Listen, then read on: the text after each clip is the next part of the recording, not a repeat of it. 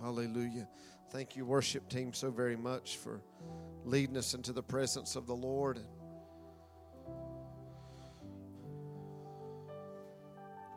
We have some room now, Sister Angel, if y'all want to, with the kids gone, if y'all want to just squeeze over and um,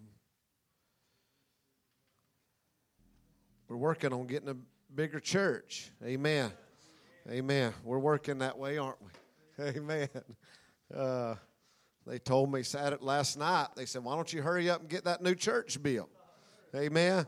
So I told them we was trying, and uh, we just thank the Lord, Amen, for what He's doing and what He has done, Amen.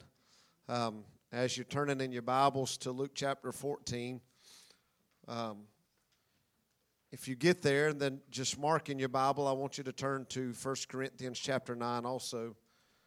Um, 1 Corinthians chapter 9 also. Um, many, many great things are going on, and, and, and I know I'm, I'm thankful um, for the opportunities that the Lord has given us. Um, you saw the TV was had a lot of announcements. Thank you, Sister Ariana, for your help with that. Our camp meeting is right around the corner. We'll be here before we know it. And uh, really, really look forward to that meeting of the mantle. The Lord told me that there would be mantles passed to the next generation um, in this camp meeting and has really dealt really strongly with me. And I'm just very, very thankful. Uh, the Lord really told me to get fathers of the faith um, to minister. Last year, the Lord really dealt with me about having young ministers, and this year, some of those same ministers will be ministering. But um, this year, one brother that we've never had to minister here, his son has, but uh, Pastor Duke Downs from Chino, California, will be preaching. If you've never been a part of his ministry, um, I, you're missing a lot. I'm telling you, he is he is just a voice, amen, and has been for many, many years. Um, he was actually one of the men that laid hands on me when I received the baptism um, at Central Pentecostal Ministry several years ago, and my life was forever changed. So to have Pastor Duke come and minister here, I know it's going to be very rewarding, and um, we're just so thankful um, to have him come. And uh, Brother Melvin Sanchez will also be ministering with us. And another friend of ours, uh, I know that Brother Chris has heard him. He's a pastor in Arkansas. His name is Mike Chisholm, and um, he is a phenomenal brother. So, just greatly, really, really excited about all that the Lord is doing. Um, so, that'll be right around the corner. Amen. Also, on December the 23rd, did you make mention of that, Brother David, or Christmas right after service? Um, following the service, uh, please contact Sister Leah Bryan about bringing food. I know you've probably seen these, but just want to remind you um, of the dates coming up and and um, we're just so thankful um, for all the opportunity that the Lord has given us. We know that many may be out and, you know, uh, that close to Christmas, but we would love to have you come and um, we'll have fellowship right after service. Amen. Thank all of y'all that cooked this week and served and helped with the function of the kids this week. It was just phenomenal. Amen. It was just a phenomenal weekend. I really don't think it could have went any better. I, I truly don't. I know that people were ministered to. Um, I'll say this if for nothing else, my family was ministered to. Amen. My family was ministered to. My mom was able to come last night, and my brother, and my aunt, and uh, my uncle. And so I, I, just know that they needed it. And so I'm just so thankful um, for all that the Lord has used you all in to do. Amen. Um, we're going to continue on this morning um, with our series and our messages with just the things that God has been speaking to me. And I was sharing the other day with the men in John Wayne's house, and um, really everything that I'm giving to you is for me. Um, I, am not just preaching, I'm telling y'all these are the things that, that God has given to me and dealing with me. And um, I know that God wants to see us finish strong. Um, but I know before we can finish strong, we have to start right. Um, you know, you can start wrong and end up wrong. Amen. You can start wrong and end up right by the grace of God. Amen. But but you a lot of times how you start can dictate and determine how you finish. Amen. And, and so That's what I want to talk to us about this morning. And um, I titled this message this morning, How You Discipline Your Start Can Determine the Outcome of Your Finish. How you discipline your start can determine the outcome of your finish. And I just want to say this is don't expect everyone that you start with to be there when you finish. Don't expect that. Not everybody that you see here today is going to be here with you whenever you finish this race. That's just not reality. There's a process of pruning. There's a process that the enemy moves in and he cuts people out of the way. You know, Paul said that about the Judaizers who so easily cut in on you. You know, you started to run well. You were running well, but what happened? Who did you let in on you? You know, you started in grace, you tried to finish in the law. You know, you fell from grace. You know, there's many aspects of this thing that you can get caught up in. And, and so we're just still just talking about starting. And so I just, I know I, I believe in, in all of us is, is how you discipline your start can determine the outcome of your finish. Amen. And so I just ask, I, I don't really know how it's going to go. Maybe God will just help us slow down and teach some. And, and um, tonight I'd invite you back at 5 o'clock. I just believe that the Lord has gave me a word out of Luke chapter 5. And many times, um, many times, you know, we try to start, but Jesus waits for us to finish so that He can start. Amen. Amen. And so I, I, just encourage you to come back at, at 5 this afternoon if you can. And I'm just glad that all of you is here this morning. I just pray that the word of the Lord would strengthen all of us today in the house. Amen. Luke chapter 14, uh, verse 25 says, And there went great multitudes with him, and he turned and said unto them, If any man come to me and hate not his father and mother, and wife and children, and brethren and sister, yea, and his own life, also he cannot be my disciple. You know, Wednesday night we were talking about the soulish realm, and if you look up that word life in the Greek and you study it, the root word, it can actually mean the soulish part of your life. It means the soulish realm, the, our mind, will, and emotions. If we don't abandon that, because I can tell you, your mind, will, and emotions is the greatest enemy of the Spirit of God in us. Amen. Verse 27 And whosoever does not bear his cross and come after me cannot be my disciple. For which of you, intending to build a tower or build a church, sitteth not down first and count the cost? whether he have sufficient to finish it. Lest haply, after he hath laid the foundation and is not able to finish it, all that behold it begin to mock him, saying, This man began to build, but was not able to finish. Can I tell you, you have to discipline the beginning of what you start with God. You have to know the reality of that. We have to know the reality before we ever start anything that am I going to stay right with God to bring this thing to an end? Let me tell you, I'm receiving text messages. People are driving by this church. They have heard and they have seen pictures or whatever. They have known. Some of them were even here in the beginning when we dug the dirt, but they're not here now. But there are people that are looking and watching. They're waiting to wonder, well, they got the building on the ground now after three years. I wonder how long it's going to take to get the building up. I still don't see a foundation. I see metal everywhere. But I wonder if they're going to have the foundation laid. Then the Lord told me that the most important part, we know this, is the foundation of that building. Brother Chris said it the other day. He had them men out there and he said, if this foundation is off a little bit, then everything's going to be off. And so, listen to me. These next few weeks that they begin to dig the footers and build the foundation of that, we have to know, be in prayer, and intercede for what God is doing. People would love to see us fall flat on our face because we weren't disciplined in the beginning. They would love to drive by and point fingers and mock. Look at them, boy, they got the metal on the ground, but they can't do anything else. You cannot be disciplined in the beginning and not bring something to its completion. Amen lest haply after he hath laid the foundation and is not able to finish it, all that behold it begin to mock him, saying, This man began to build and was not able to finish. Or what king going to war against another king sitteth not down first and consult whether he be able with 10,000 to meet him that cometh against him with 20,000. Or else, while the other is yet a great way off, he sent an embassage and desired conditions of peace. So likewise, whosoever he be of you that forsaketh not all that he hath, he cannot be my disciple. We have to forsake all. We have to forsake everything. If you think about the disciples, amen, whenever Jesus come walking by on that seashore, they had to leave what they had known their whole life. They had to leave what was familiar. They knew how to fish.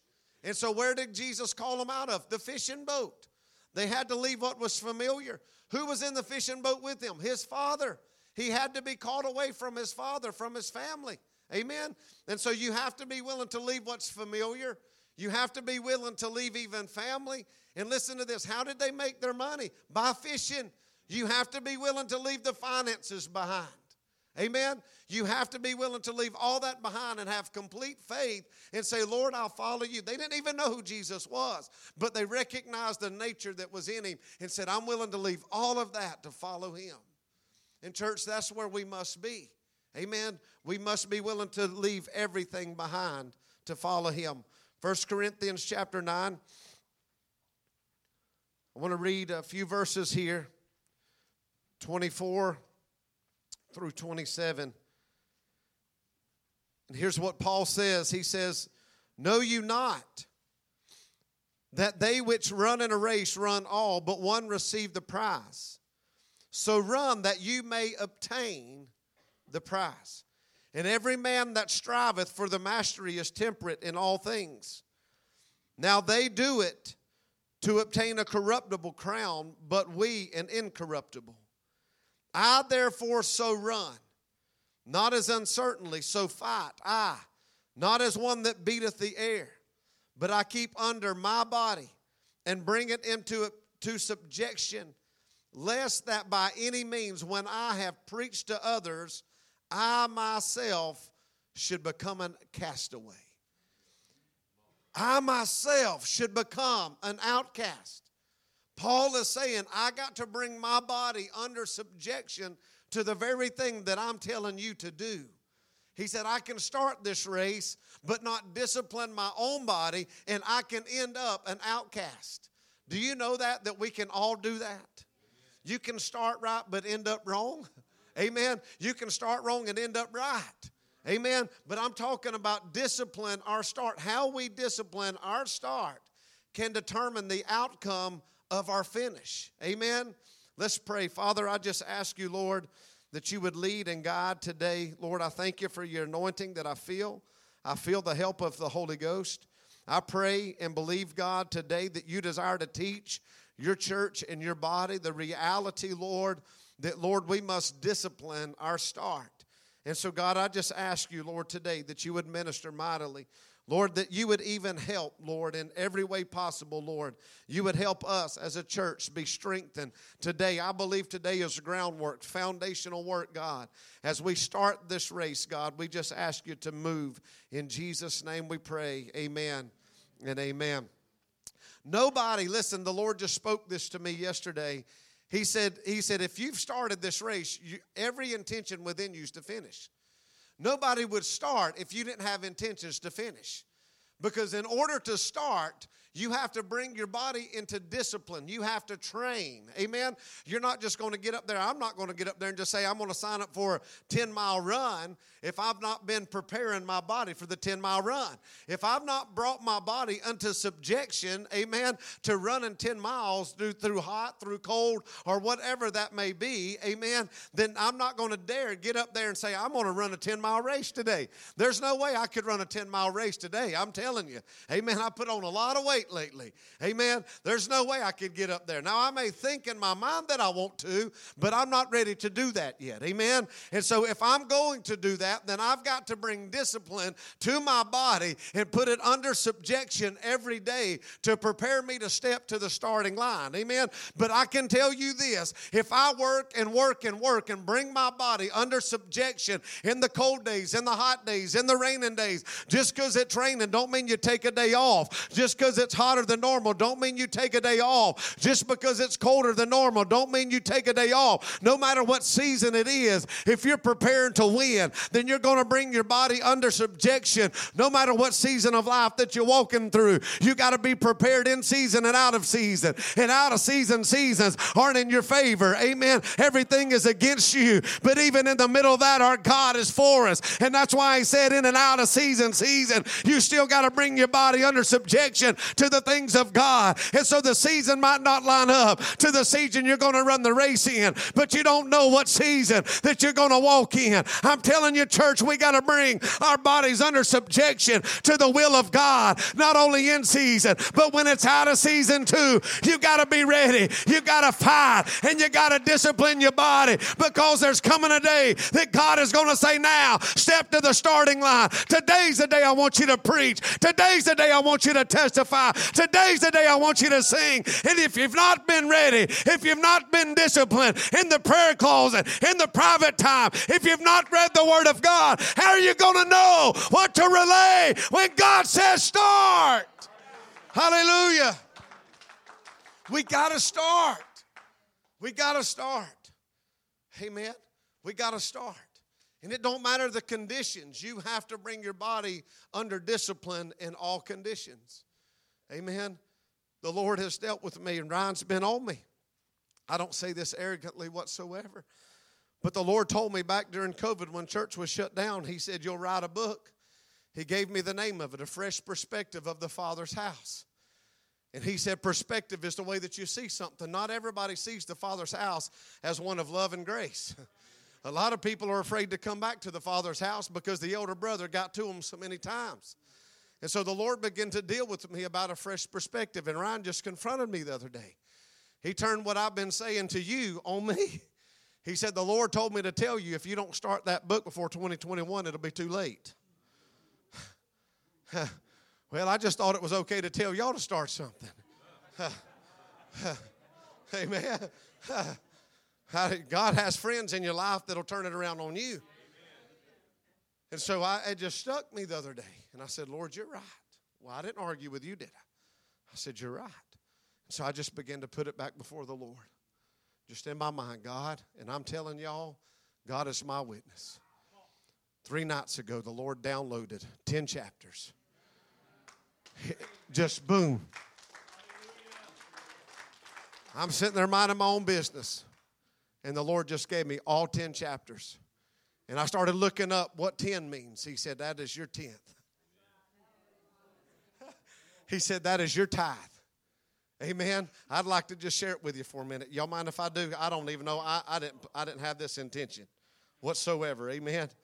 I, I didn't have this intention at all. Ten chapters. The first thing God said, He said, the people in, the, in, in that chapter the father, the son, the citizen, the harlots, and the older brother. He said, You'll address all of them. The second chapter would be pride. Give me my part. Pride comes before a fall. The third part would be pain the pain of the son and the pain of the father. You see, I couldn't have written that on the pain of the father until what we've been walking through recently. He said, You're going to know both sides of the father's house. I've been the prodigal.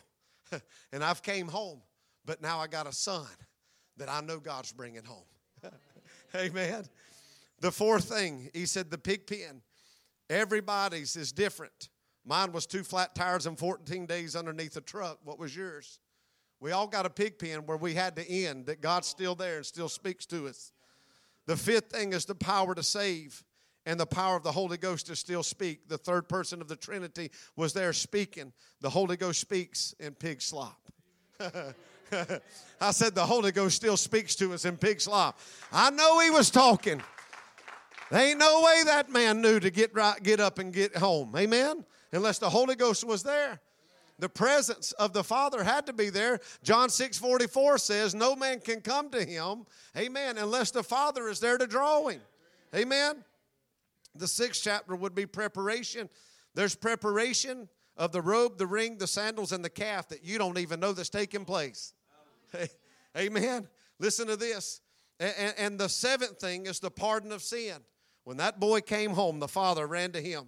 Y'all have heard me teach on the kezazah ceremony. The pot did not shatter, but there was a pardon of sin. The eighth chapter would be the pantry or the prayer closet where the feed was, where the robe was, where the shoes were, and where the ring was.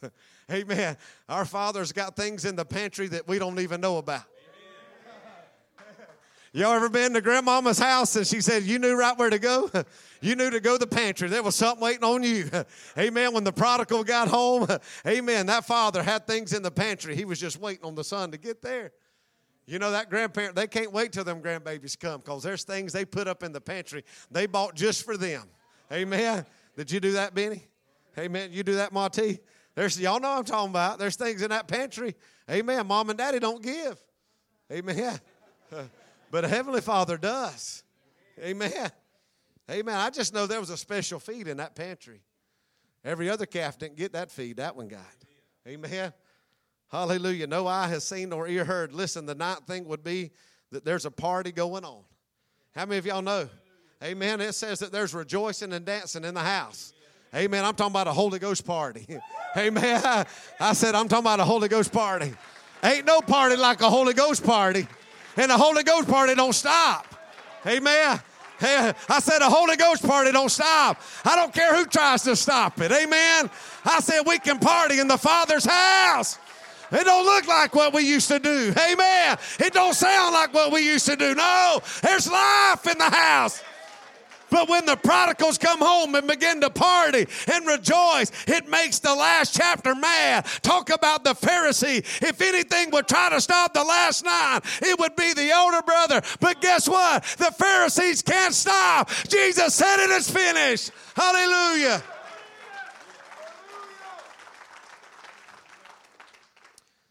That Pharisee spirit, if there's anything trying to stop what God's doing. Did Joel really say that? Did Joel really say that in the last days he'd pour out my spirit? Amen. The ending shall be greater than the beginning. Amen. So y'all pray for me. I don't know. That just came the other night, just like boom. So thank you, Ryan. If you don't have friends that'll tell you the truth and turn your preaching around on you, amen. I don't want to just beat there because you can become an outcast. We make vows and promises to God and we don't uphold nothing. Amen. And so we got to have people in our life that can say what we can't what we can't see. Amen. We have to know that. Amen. and so how you discipline your start can determine the outcome of your finish. The first thing that I want to talk to you about this morning is you can have diversity without division. You can have diversity and not have division. If you start this race, there's going to be a lot of different people that don't look like you that you're starting with. Amen. If you're on the start line, some people's going to be white, some's going to be black, some's going to be brown. Not everybody's probably going to speak the same way that you speak. And let me tell you this not everybody that steps up to the starting line is going to bring their body under discipline. A lot of them didn't train the same way that you trained to get here. Amen. Everybody's different. Amen. Can you be different and not be divided? I said, Can we be different and not be divided? You know what? I get sick and tired. You know, we've lost people in this church because we let black people up on this platform. Do you know that we have lost people in this church and said they would never give to us because we went on mission trips to Africa and to Haiti and to places like that because we went to people that they didn't agree with? Because we didn't do what they thought we should do. They thought there was enough people in the backyard of Gritney. Amen. But the last time I checked on the people that left, they ain't ministered to nobody ever in their life. Amen. They wasn't worried about the people in Gritney. They surely not worried about people in Kenya. Amen. And so we, we label and we dictate and determine where we're going to give to and where we're not. Amen. You can be diverse in your life and even in your gifts and not be divided if it's under the authority and the anointing of God. I said, everybody that you start with is not going to look like you. Amen. They're not going to be do they're not going to discipline their life like you. They're going to be different, but can we be okay with that? You may not preach like I preach, but you still relay the same message. The diversity of your of your ministry may be different than mine, but is the outcome the same? And we have to be disciplined to know this. Listen to me. God wants this to be, be known in our church. This is the foundation. This is foundational stuff. I'm different than David. David's different than me. I'm different than Ryan. Ryan's different than me. But can we be okay with our differences and not be divided over those things? Authority and power comes when we can do this. 1 Corinthians chapter 12. I get sick of division. When God brought me here, this church was a Baptist church. And there's a few things that God told me. He said, when you come here, he said, I'm going to number one, break down denominational barriers. I'm going to break down denominational barriers. I was Holy Ghost filled. I begged them three times. I'm not supposed to be the pastor, it's a Baptist church. I'm full of the Holy Ghost. I don't need to come here. Amen. But it was the will of God for us to come. And so that was the design of God. And so I believe that He chose that to break down denominational barriers. Guess what happened? We thought we were going to bring a free medical clinic here. But what did God choose to do? I'm going to break down denominational barriers. he said, You're not going to move the free medical clinic here. He said, But what I am going to do, he said, I'm going to open up blinded eyes. Amen. And that that you thought was against you, I'm fixing to put people from this church right in the middle of a free medical clinic at First Baptist Church. Can I tell you that breaks down denominational barriers? Amen. Can I tell you that Sister Leah is going to head that up? Amen. Can I tell you that we've been invited, amen, to be a part of this, to be influential in this, and Sister Leah is going to be an overseer of this, a ministry of First Baptist This church? the very place that I was the very place that we left from. Can I tell you, sometimes you just have to wait things out. Can I tell you, the very place that I was told that I would never make it, that I'd fall flat on my face because I got baptized in the Holy Ghost. Can I tell you, these two churches are about to work together? Can I tell you, I thank God today that there's no envy in my heart, there's no bitterness in my heart about that, but I stand before you today and I rejoice in the Lord. There can be diversities of denominations, there can be be diversities of beliefs, but the end result is we all believe in Jesus Christ. The only thing that divides us and them is the baptism in the Holy Ghost. And can I tell you, I thank God for it today, but we're not there to put the baptism on them. We're there to lift up the name of Jesus Christ of Nazareth. He is the only name, He is the only way. Hallelujah. This excites me. You can have diversity without division.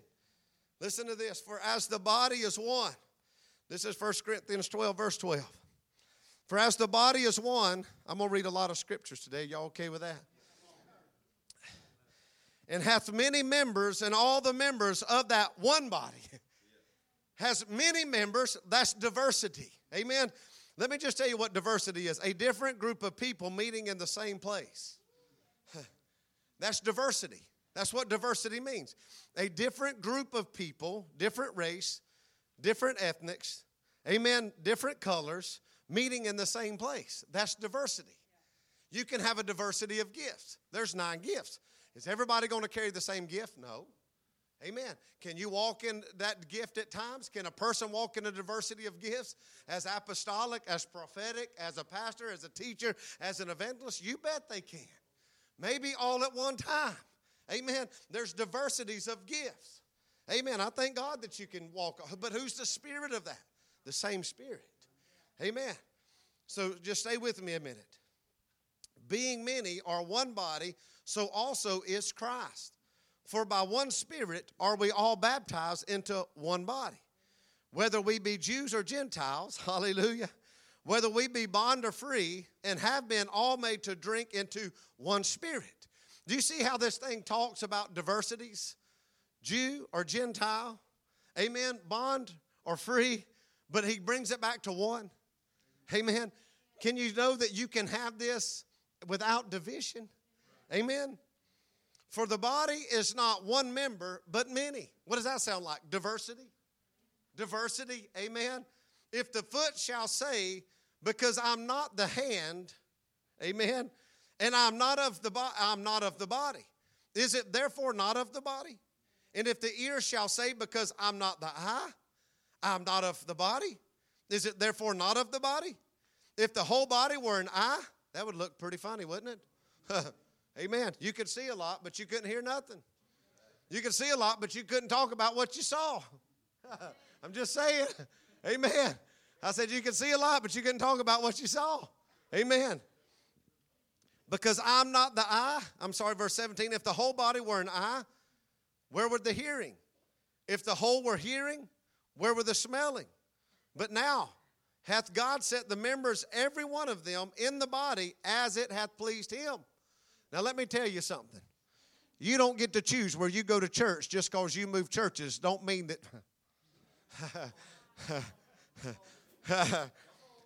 I said, He sets people where they're supposed to be.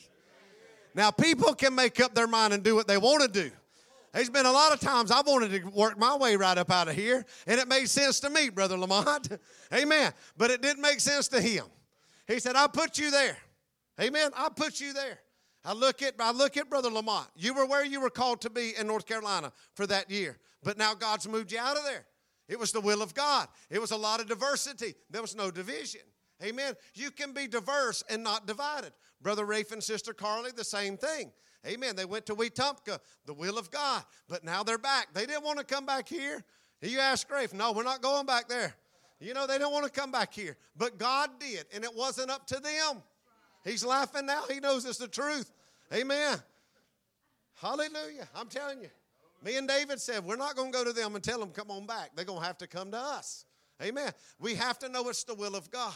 Amen. I'm going to read that again. But now hath God set the members, every one of them, in the body as it hath pleased him. You don't get to choose if you're a pastor or not. That's God's choosing. Amen. You don't get to choose if you sing or if you teach. That's up to God. We didn't choose him to begin with, he chose us. Amen. We don't get to choose our place or position. We don't get to choose what church we want to go to. Now, you can and be right out of the will of God. Amen. I'm telling you, right out of the will of God. But God puts people where it pleases Him. And if they were all one member, where were the body? But now, are they many members, yet one body? And the eye cannot say unto the hand, I have no need of thee, nor again the head to the feet, I have no need of you. Nay, much more those members of the body which seem to be more feeble and are necessary. Hallelujah. You may think that you don't have a part because you're feeble or weak. I'm telling you, you're just as necessary as anybody. Don't let the devil lie to you. You got to have every part working together. Amen. Every part. Brother Johnny, your part matters, brother. Amen. You know what? I got a text the other day that you went and prayed for Sister Amanda. and she said God touched her. What a miracle. How many of y'all heard that? Did it just touch you and move you? Amen. What a miracle. Amen. What a miracle. That's God. Amen. You matter, brother. Amen. These kids matter. How many of y'all were ministered by these little four year olds a while ago? They matter. Amen. They matter. Praise God. Now, verse 22 much more, those members of the body, just read that, verse 23. And those members of the body, which we think to be less honorable, upon those we bestow more abundant honor, and our uncomely parts have more abundant comeliness. For our comely parts have no need, but God hath tempered the body together, having given more abundant honor to that part which lacked. Aren't you glad to be tempered together? Sometimes you try to break that tempering, don't we? Anybody? Sometimes tempers try to break the tempering. Amen. That ever happened? But I'm telling you, God is faithful to see us through it all. Amen. He's faithful. Amen. Listen to this, verse 25. Here's what I want to say. We've read about diversity up to this point right now. We've read about a lot of diversity the hand, the foot, the mouth, amen, all kind of things. And they can't say, I don't need you because they need each other. Listen to this. For our comely parts, together we have more abundant honor to the part which lack. Verse 25, that there should be no division. Schism is division in the body, but that the members should have the same care one for another. I don't care what you think, and I don't care what your personality is. You should care about other people. you may not like the way they look. You might not like what they did to you. It's easy to love somebody that loves you easily back. That's not love. Can you love who's betrayed you? Can we love who's abandoned us? Can we do those things? Can we love who is hard to love? I don't want to sit by them, no. They don't talk to me anyway, no. They know what they did to me. I'm talking to me now. Amen. There's some pain going on in my heart right now. I shared that with Sister Stacy. There's some pain in my life. I don't want to love. You don't either. Amen. We don't we don't just love. Amen. We're wicked people. Come on. Our flesh don't really love anybody. I mean, we don't like nobody, much less love somebody. Amen. But we have to. It's not up to us. So what do we do? Say, God, give us more grace. Give us more grace. Amen. God just give us more grace to teach us to love. Amen. I can tell you the first thing I want to do is when I get hurt, I want to pull back. I want to pull back. You know, I, have been studying some and just I've been wanting to share this, you know, and I think about this. I, I think I shared some of this the other day, but the man with the withered hand, his right hand. And if you study that out, the word withered actually means to be pulled back or to draw back because it was hurt or wounded. And that's really a picture of a lot of the church. The hurt the church is withdrawn because they've been hurt. If you slam your hand in the door, you're going to pull it back. And you're going to be very careful that you don't put that back where it was. There's a lot of people in the church that hadn't put their hands back to the place that it was before because that hand got slammed and it hurt. And so the first thing you do is pull back. And so now we got a lot of people with left hand, but the right hand's withered. If you look up that word withered, John Wayne, it can also mean dried up. It means dried up. And when you get hurt and you get withered and you pull your hand back, you start drying up. The only answer for that is living water because the hand, it actually means shriveled up. And so many of us in our Christian walk, we've become dried up and shriveled up. And right hand means honor, right hand means ministry, right hand means authority. There's something different. Luke is the only one in the Gospels that said it was his right hand. Every other gospel just said a man with a withered hand. But I thank God that Luke pointed it out that it was his right hand. Because I can tell you in the church, we've been hurt, we've been wounded, and the church has pulled back and we've withdrawn. And God's saying, in the midst of religious people, stretch forth thine hand. And I'm telling you, it's only a working of God. And the Bible says the right hand was made whole just like the left. Amen. you never knew that there was even anything that ever happened to that hand whenever Jesus got done. And I'm telling you, I believe that's the will of God for the church in this hour to bring healing, to bring to bring life. Amen. To that that was dried up, to bring hope. Amen. And so if you're withdrawn today, it's time to stretch forth that hand. Amen. There's no division in the body. Whether one member suffers, all the members suffer with it, or one member be honored, all the members rejoice with it. Now you are the body of Christ, and members in particular are individual. We're all individuals, and you're different. Don't try to compare yourself to somebody else. I shared this the other night. The problem in the church is, is the man that received one talent compared himself to the one that received five and two. And if you do that, surely you'll bury yours. You've got no other option. If you look to somebody that's got more than you, what are you going to do? You're going to run and hide and withdraw. You're going to bury what God gave you. But if you would invest the one, the next time you're going to have two. And if you'll invest two, the next time you're going to have four. And there's no telling when the one that's got five is going to get tired of investing. It won't be long that the one that had one, if you'll invest properly into the kingdom of God and not, and not bury it, then I promise you this that you'll have more than those that had five in the beginning. Your investment matters to the kingdom of God. Just start with what God gave you to start with. Don't compare yourself to others. Amen. David said, I can't wear this armor. I've not proved it. This isn't me. Don't compare yourself. Amen. Be who God made you to be. Quit comparing. Amen. You just have to invest and then wait. Then wait. Amen. I said there can be diversity without division. Now you are the body of Christ and members individual and church. First apostles, second prophets, third teachers, miracles, then gifts of healings, helps, governments, diversities of tongues. Are all apostles? Are all prophets? Are all teachers? Are all workers of miracles? Have all the gift of healing? Do all speak with tongues? Do all interpret? No. Listen to this, verse 31. But covet earnestly the best gifts, and yet show I unto you a more excellent way. And then it leads us right into chapter 13, the love chapter. Can I tell you, love is the greatest? And can I tell you, you can have diversities, but still love. And if you love, there will not be room for division. Amen. And we have to love no matter what color somebody is no matter where they're from, no matter what they say. I'm telling you, there, there's, there's a love language that is worldwide, and it is love. Amen. I don't have to know somebody what they're saying. I know they love me by their actions. Amen. I'm telling you, take a trip somewhere. You may not know anything that they say, but I'm telling you, know that they'll love you by their actions in your life. I'm telling you, age has nothing to do with it. We took Lake and he was five, to Dominican Republic, and he just developed this strong relationship with this little boy. Couldn't speak a lick of English whatsoever. They were five years old, but when we left, they both began to weep. Why? Because they fell in love with one another. Age has nothing to do. You know if somebody loves or not. I shared this in the jail the other day when, when Adolf Hitler was, was doing what he was doing and trying to make the army and everybody marching how they marched. You know, you know, one of his tactics was is to create a, a bigger army. And so what he did was he made sure that all of these Russian women, all of his women would get pregnant. And so they made this big old room and they had all these women to give birth at the same time.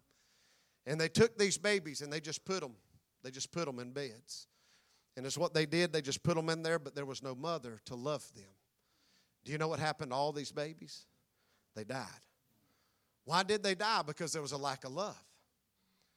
There was a lack of love. Can I tell you, there's a lot of people being birthed into the kingdom that don't know what love is.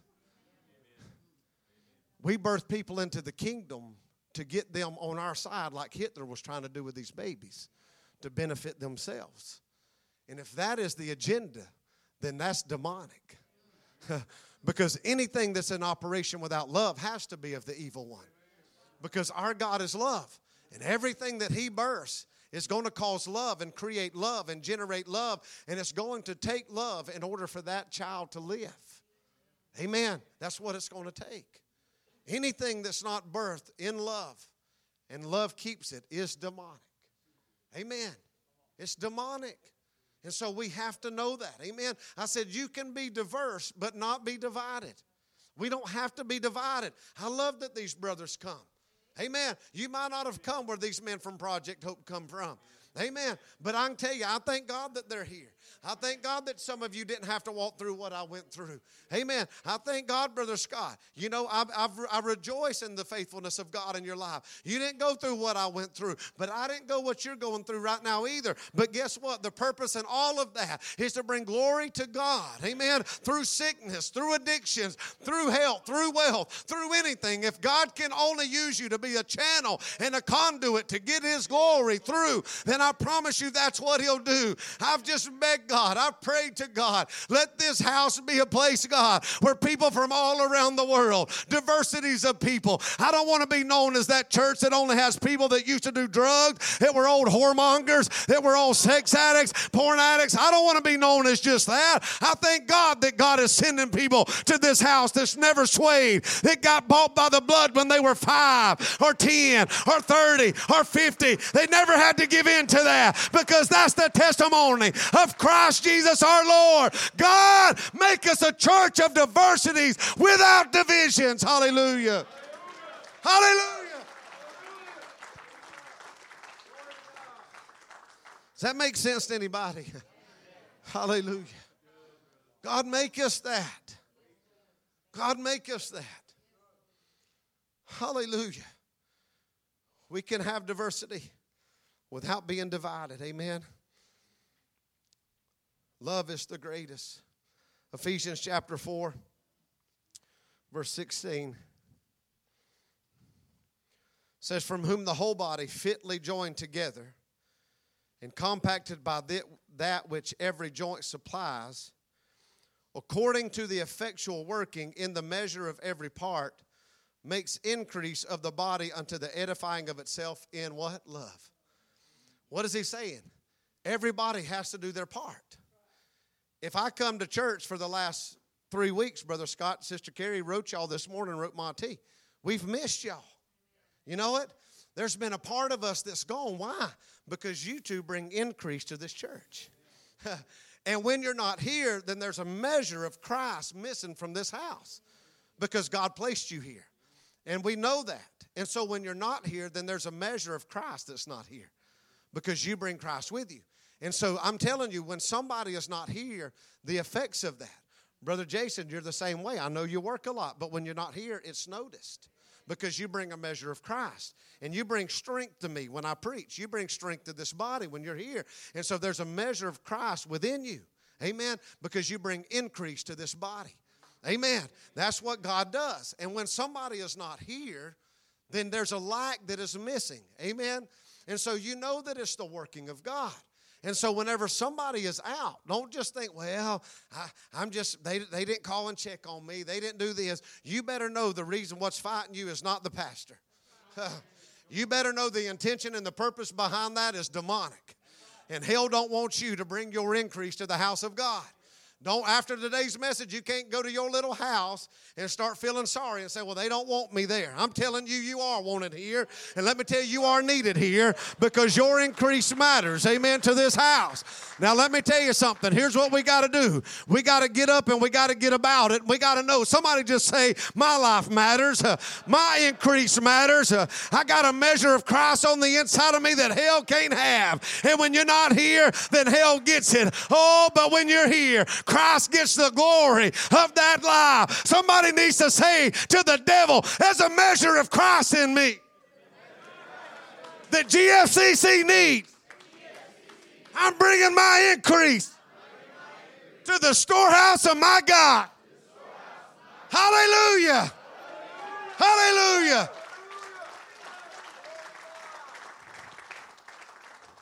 We work together. Your joint brings supply. Your joint brings increase. Amen. It's going to be pretty hard to, to walk if the joints in my knee go out. Amen. His nerves have been attacked. You know, don't you, Brother Scott? Amen. This body's here, but there's some things aren't firing right now. Amen. So he needs some help. Amen. Sometimes you just got to have a little help, don't you? Sometimes you just need the body. Amen. Can you just be this walker for somebody? Because right now I'm just limping a little bit. I just need somebody to get me. When I went to visit Brother Scott the other night, he just said, I can't wait to get to that altar.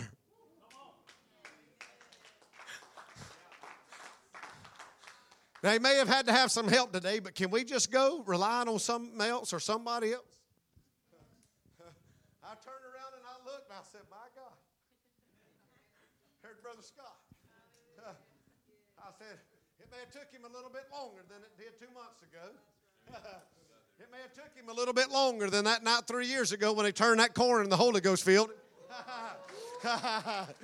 but can I tell you, whenever he was laying there, what you begin to think about? he began to think about that day that he turned that corner right there and the Holy Ghost of God filled him. The Holy Ghost and the fire of God hit him. Amen. But where did God bring him back to today? You see, he could have laid at home today and made excuses. Well, I don't want to walk in there with that walker. well, I don't want to go to that altar depending on something else. Why not? Because that's the place and position that God got to get a lot of us.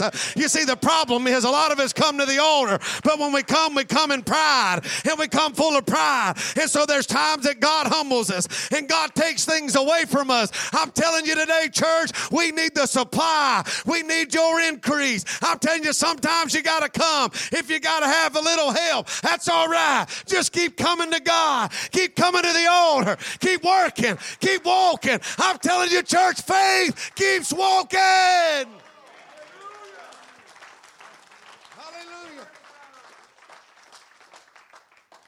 It's all right.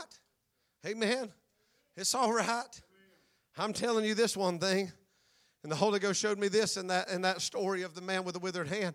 God, Jesus, can take a man with a disability and use him much greater than a man with an ability. I said he can use a man with a disability a lot more than he can use a man with ability. Amen. There was a lot of religious folks around there that had a lot of ability in the word, But there was one man with a withered hand. They all wanted to see die and keep the withered hand. But who did Jesus use? He said, Stand up in the midst of all these people with abilities, and I'm fixing to use a man with a disability to talk to all them.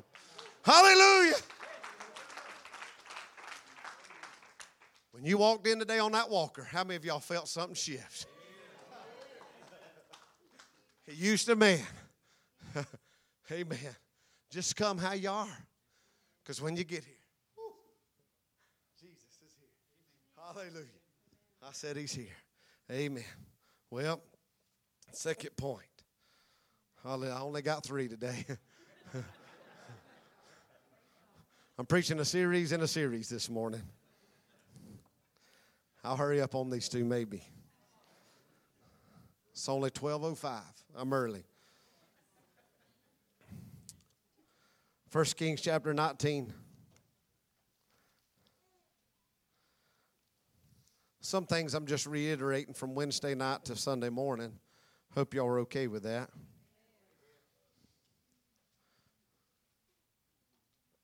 Because sometimes we need to be reminded. 1 Kings 19, verse 19. So he departed thence, and he found Elisha the son of Shaphat, who was plowing with twelve yoke of oxen before him, and with the twelfth. And Elijah passed by him and cast his mantle upon him.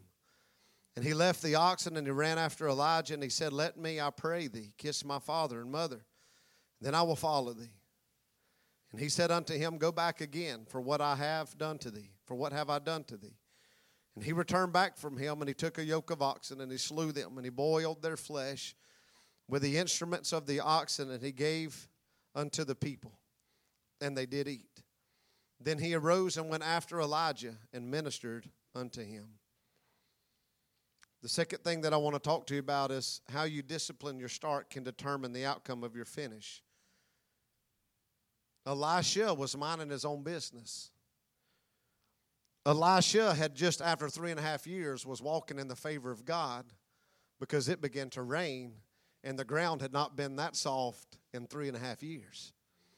They were about to see the greatest increase in the field that they had seen in three and a half years because it was finally raining after a three year drought. And so Elisha's minding his own business, but a mantle comes. This is the beginning of Elisha's ministry. I could just see Elisha probably had his back turned, and Elisha and Elijah just came and threw that mantle upon his back. He said, What is this? But he knew that the moment that the mantle hit him, there was instantly anointing. There was instantly a beginning. And Elisha wasn't asking for it, he wasn't looking for it. But the moment the mantle touched him, he knew it was there. He knew there was an immediate change, and he said, It's time to start. Can I tell you, you didn't ask for the mantle that God placed upon you. a lot of you weren't looking for it, you weren't asking for it. But there was a day that you were minding your own business, and some of you probably in the fields of joy, the field of happiness, and the field of life, and probably seeing more increase than you ever saw. And a mantle came upon you that was new, and you, what is this? And you said, In this moment, immediately, I knew that I have to leave everything behind. But there's a war going on on the inside of me that I don't understand. There's a war. I got family here. I got the field in front of me. I got my father that I've worked for him all of my life. I've got 12 yoke of oxen, so everything was took care of. There was no issues financially. As a matter of fact, if he had 12 yoke of oxen, they were very wealthy in that time. And so there was nothing wrong. Everything in life was great until the mantle came. And the moment that the mantle came, Elisha immediately said, How am I going to discipline my start? There had to be a war because whenever he went back, he said, Let me, I pray thee, kiss my father and my mother, and then will I come follow you. So there had to be a tug of war going on. Who wouldn't there be? If God told you that, I don't know when you're going to see mom and daddy again, but go. There would be a war going on in this call. There's a battle, there's a war of the flesh and the spirit.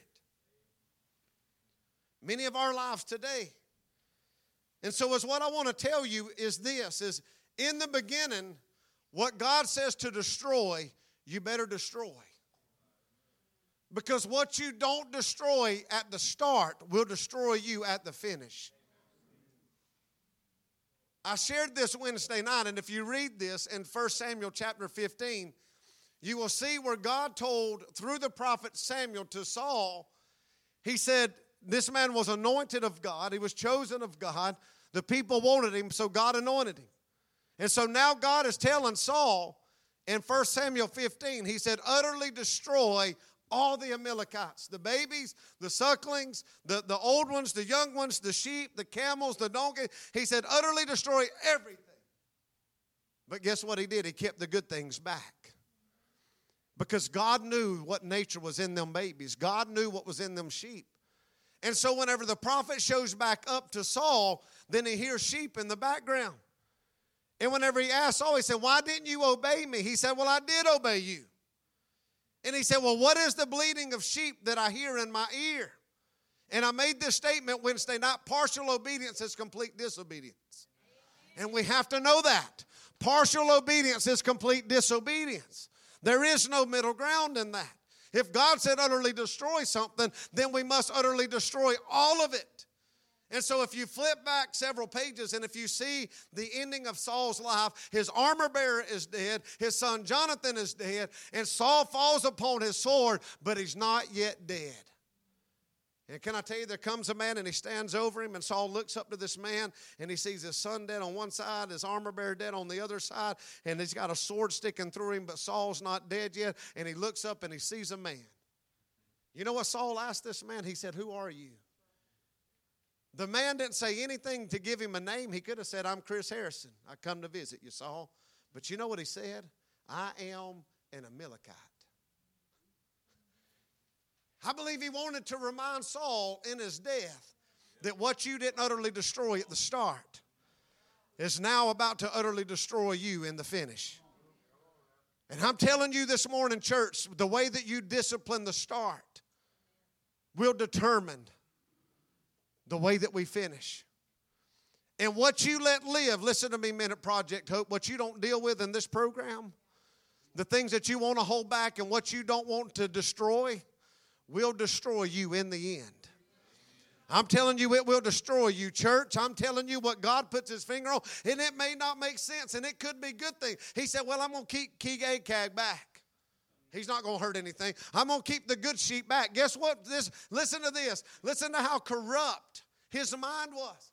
Why did whenever the prophet came, why did he say? He said, I have obeyed you, but he hadn't. There were still sheep living. There were still men living. There were still sucklings living. Not everything was destroyed. And so when the prophet confronted him, he said, Well, I was going to use these sheep as, as, as, a, as an offering to the Lord, as a sacrifice. How many of us make bargains with God. Well, God, that really don't make sense that you want that from me. I can do more for you and with you if, if I don't give that up right now. but the Lord knows that's the very thing that's hindering you from doing more for me. And so we I don't know if we take the scripture literal, but I do. And we must. Everything is in this word for a purpose. He could have said, whoever his name was, my name is David. My name is John Doe. But he said, I am an Amalekite. The very thing God told him to utterly destroy has now destroyed him. So listen to this. But on the other side, Elisha is running back and he said, Go back, for what have I done to thee? Verse 18, he returned back from him and he took a yoke of oxen. Now listen to this. I don't read right here where Elijah ever told him to burn the plow and slaughter the ox. but I believe Elisha knew himself enough to know if I don't do this, then I know that I, the ending of my life will not be good. He knew nothing about a double portion in this moment, Sister Tammy, but God did. And God was trying his heart. in the very beginning of his ministry. How he's going to start. He returned back and he took a yoke of oxen and he slew them and he boiled their flesh with an instrument of the oxen and he gave it unto the people. Let me tell you something the testimony that God has gave you is not just for you.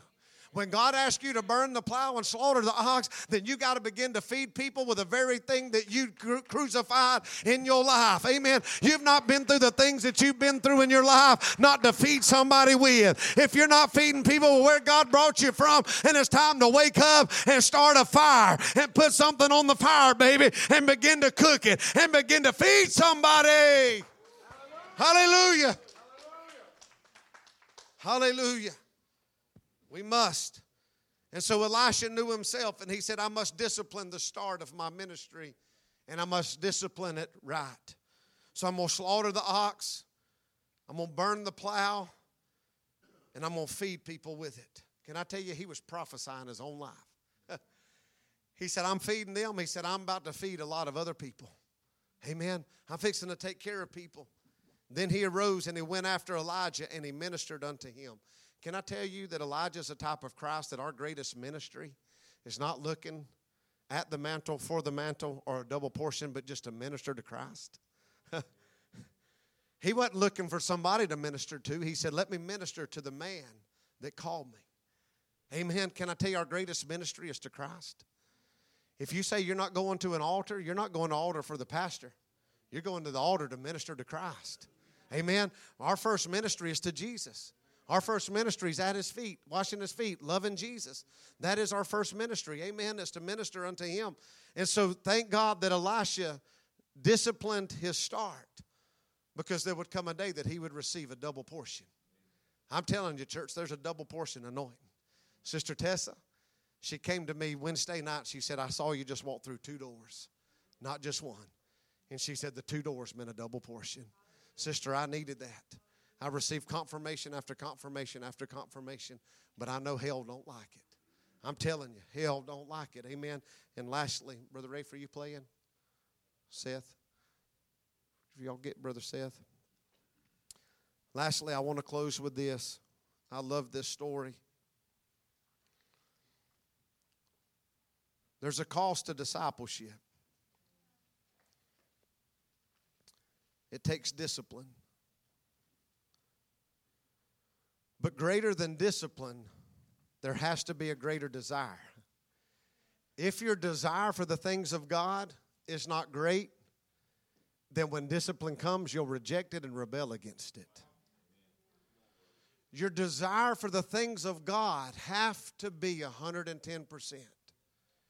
If your desire for God is not pure, then you'll get bitter when discipline comes. And if your desire for God isn't greater than when God says no, then you'll stop. Because there's times that God says no, but your desire has to be greater than His no. Our desire has to be great. Because discipline will come, because He disciplines those that He loves. No discipline is pleasant at the moment. And sometimes you just go through trials in life and seasons that you're like, God, is it ever going to let up? Anybody ever been there? Is this season ever going to let up? I just feel pressure. I feel pain. I feel hurt. I feel abandoned. I feel betrayed. I'm bitter. Uh, all these things, you know, you can be there. David was there and he kept going to the Lord. You can, you can be there, but keep going to God and say, God, here's where I am. Don't be afraid to confess those things to God. Don't be afraid to write those things down on paper and say, God, here's where I'm at. This is reality. And Lord, if your grace don't come and heal me and change me and save me and walk with me, then I'm not going to make it through there. Don't play games like you're somebody with God. That's not reality. We're not strong. You know what happens when we try to be strong? I looked up Uzzah's name one time when Uzzah stretched his hand out to touch the presence of God. What happened to Uzzah? He died. Uzzah's name means strength, strong. When you try to be strong through trials and try to handle the presence of God for your benefit, you'll die. None of us can make it through trials. when we try to be strong. But it's in weakness that God's power is made perfect in our life. Many of y'all prayed for me yesterday. I, I was just, it was just crazy how it all happened. But I've never in my life seen what I walked into yesterday. Never. Never in my life. I was afraid. I was afraid. But I felt God wanted me to go pray for this boy. He's 20 years old. And he did some kind of drugs. And he's not right. He's tied down to a bed. He can't move. His mind is totally altered. And all I knew to do was walk in that room, freezing cold. Sickness everywhere in that ER. And this man's tied down with nothing but covers over him. Tied down to a bed, hollering. He's been this way since last Sunday, screaming. I said, I come to talk to you about Jesus Christ of Nazareth. Jesus rose from Nazareth. With such demonic voice. He said, Come shake my hand. And I said, No, no, no. No, no, no. And I just began to plead the blood and pray in the Holy Ghost. And his tongue started slithering like a snake, spitting.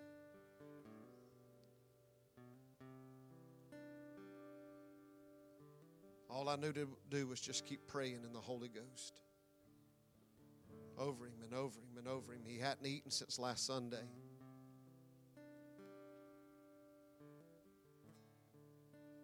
Hadn't drank. I felt like I failed. I was so weak. It felt like my prayers mattered. I was probably only in there five minutes. The security guard wasn't even nurses in there. They had three security guards around him with badges.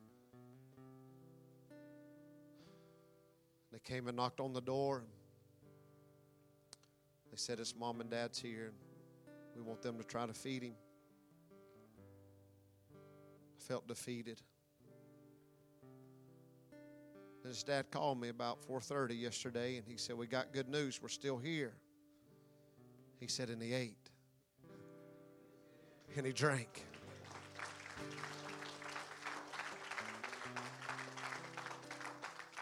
Sounded like a man Elijah, depressed. What was at his head? Bread and water.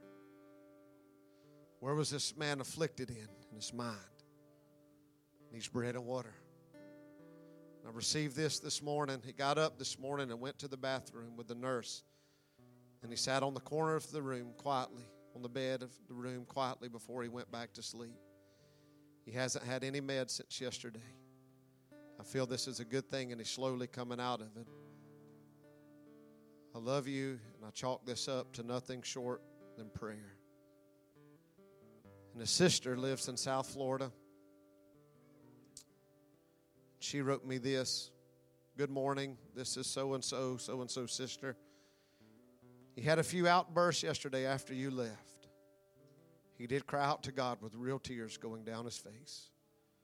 The rest of the night went pretty well. He slept most unmedicated. He got up this morning. The nurse took him to the restroom. Then he went back in his room and he sat in the corner quietly before going back to sleep. I do believe this is a step in the right direction and it's nothing short of God's work. I still cannot thank you enough, and I've added you and your family into my prayers as well. I'm telling you, church, we live in wicked times. Wicked times. Wicked. I don't even know if we can fathom. If I could have took everybody under the sound of my voice, what I walked through yesterday, I was afraid. We've seen some demons. Me and Brother Lamont laid with one in Olia for an hour and a half. There wasn't a clean place on us. But I'm telling you what I walked through yesterday. Them nurses frantic on that floor in that ER.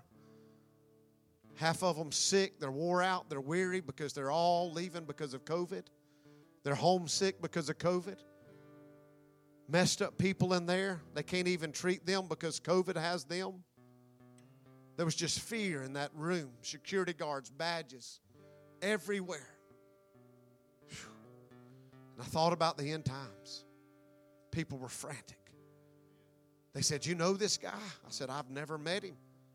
I don't know him. I've never met him before. You think you can feed him? I said, I don't think. I don't know him. His mom and dad's on the way. And I was able to pray with that mom and that dad. They had they're lost for words. What do we do? What do we do? I thought of you. I did. And I used your life, Danielle. I thought of you. I used your life yesterday to minister. As I'm saying this right now, tell you how mad hell is. A message just comes up on my phone. They had to restrain him again. Pray. tell me it ain't spiritual. Just now. says now.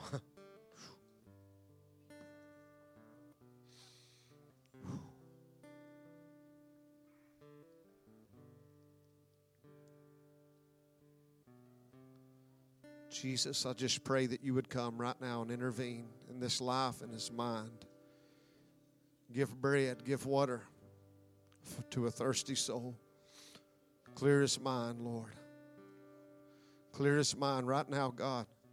Lord, you're the only way to bring healing and deliverance, God. Oh, God, to those nurses, to those that are around him, Lord. Jesus, you're the only way, God. Jesus. Jesus, Jesus, Jesus. Thank you, sister. If you're watching, keep praying with us. She just wrote back. She said, I'm praying with y'all now. Y'all just intercede for a minute, church. Just intercede. His name is Alan. Just call Alan out. His name is Alan. He's 20 years old. He's young. Pray for his mom and dad and his sisters. Jesus. Such wicked world. This world is wicked.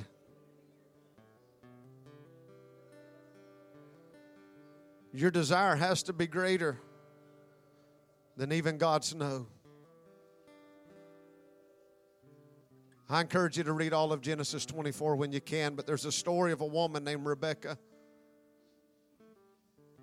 Abraham sent a servant Eliezer. His name means the help from God. He's a type of the Holy Ghost.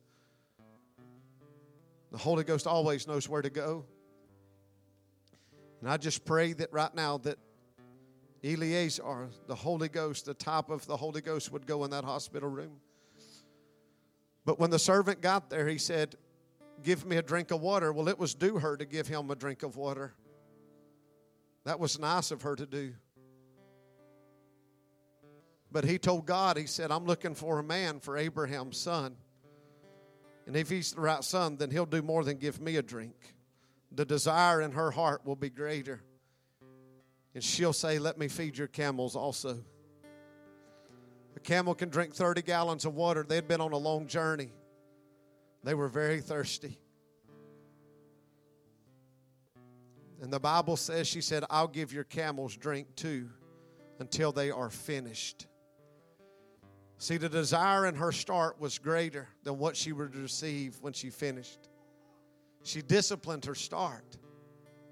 She probably went back and forth, up and down. The wells in Israel are downward. You have to go down a spiral staircase and get water. And she would run down and she would run back up, run down and run back up, probably five gallons at a time on her shoulder. And she would have to bring it down and dump it. And so today, God's asking you is your desire greater than God's no? Are you willing to feed his camels also? Are you willing to give water to his camels also? Are you willing to go over and above what's required of you? Are you willing to intercede? Are you willing to go over and above for people, God's people? Are you willing to go over and above for the devil's people? Because Jesus wants to save them. Are you willing to go up, down, and travel for four hours? You don't know that Isaac's coming. You know nothing about Isaac. You just know that my desire to make sure these camels have enough water is in me. But I'm telling you, there was a promise that was coming. And I'm telling you, there's a promise coming for you too. There's a promise. Discipline the desires of your heart, discipline the start. Can we find somewhere to pray in these altars this morning? I want to ask you just intercede for this family. There's some more families. And this isn't just about them and him, it is. But this is about us.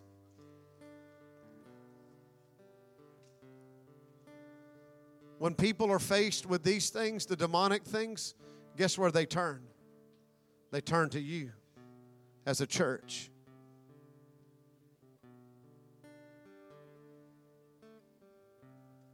There's some of us that are fighting the same warfare in our mind that this young man is. Same warfare. If that's you, I want you to come and just stand in this altar right here. You're fighting warfare in your mind. I want you just to come, be bold, and just come and say, I need bread and water in my mind. Depression.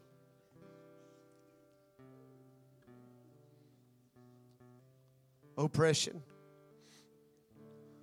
Brother Larry, the Lord dealt with him to bring change this morning. We're trusting that all these chains, there's words written on them, are going to be broke today. Come on, church, intercede. Let's press in.